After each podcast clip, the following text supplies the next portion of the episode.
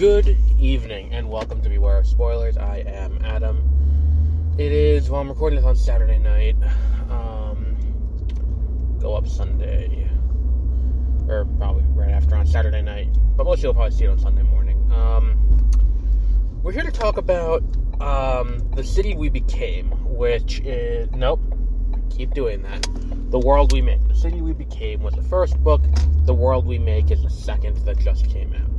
Now, this is N.K. Jemisin's second in the Great Cities duology that was born out of the short story The City Born Great from her anthology book of short stories, How Long 'til Black Future Month, which had a few cool ideas in it that got brought up to full series, including Broken Earth came from that.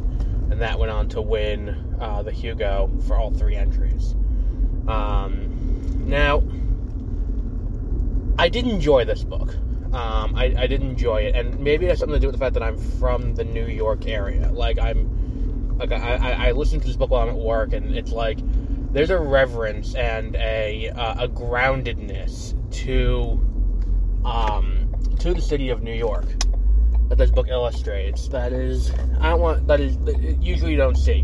When we see things set in major cities, usually what you end up with is, like, something that's going to be incredibly, the crime aspects of it are going to be, highlighted. The worst of the worst elements of the city are going to be highlighted, because it makes for interesting story fodder.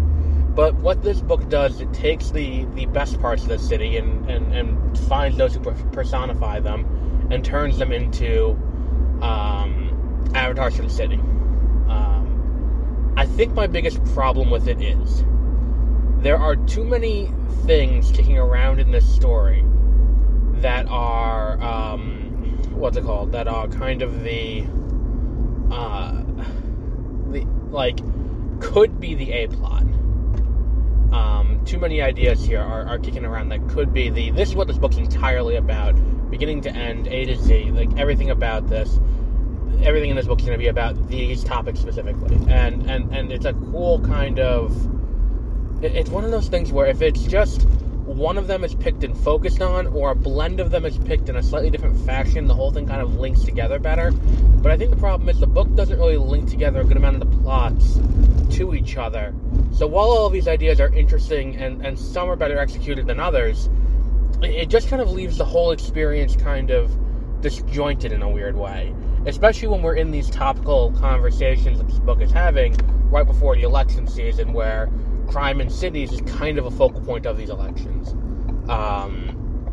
And it's an interesting kind of approach to do this. And I think the idea that, very early on we're introduced to the idea that, the city can be harmed, or the avatars from the city can be harmed by people outside the city having negative thoughts about it and having negative misunderstandings. And it's one of those great, that's a really cool idea.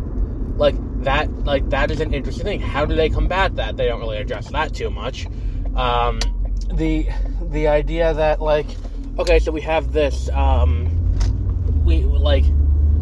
forget that, and then we have this guy who's running for mayor, and he's going to make New York great again. He's going to, do everything. He's, totally not Ron DeSantis, and it's, it's a cool idea that, this guy is there. But, again, that kind of just fizzles out, because the plot of the story is about the avatars of New York, and by the end of the book, the avatars of other major cities on Earth, dealing with that.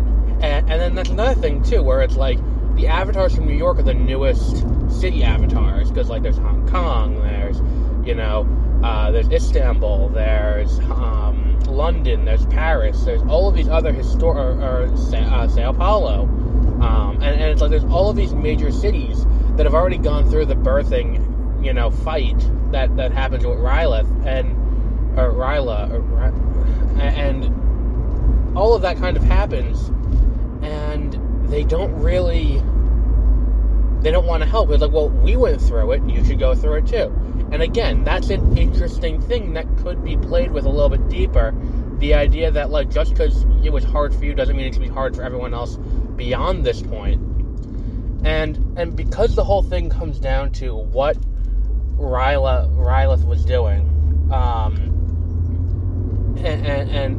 and her ties to Staten Island in that way, and how she was kind of using Staten Island, I think that the book doesn't really earn her transition, or Staten Island kind of pivoting back. It's not really earned in the context of the book, because it's like, it just doesn't feel right that it happens. And like, the whole thing was like, there's this thing that happens throughout the book on at least two occasions where the avatars lose their powers temporarily, and the enemy gets more strength in the city, and it's like, oh, that's a cool idea. Can we explore that a little bit deeper? Not really. Like, I don't think they really explain what causes that, really. But it would have been better explored. It would have been a better use of time, I think.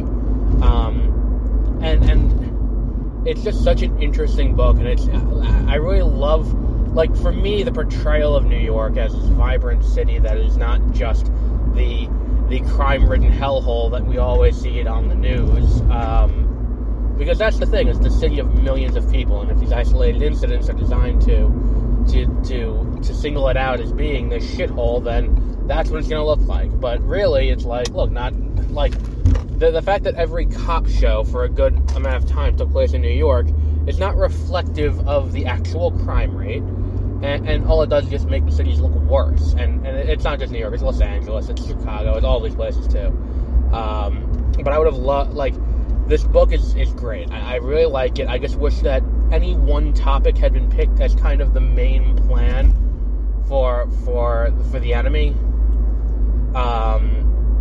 because I feel like by doing what they did and having it all kind of be there and all kind of be scattershot, none of it really lands properly. So then when the enemy is defeated through metaphysical means, when we get to the third act, and that happens, it's like, well, now we got to tie up all of these other loose ends, too. And it's like, all right, cool, I guess. But whatever. So I think we'll wrap up there for today. Go check out The World We Make by N.K. Jemisin. It is available at bookstores. It is available on Audible. It is available probably at your library, too. But until our next episode, have a great rest of your week.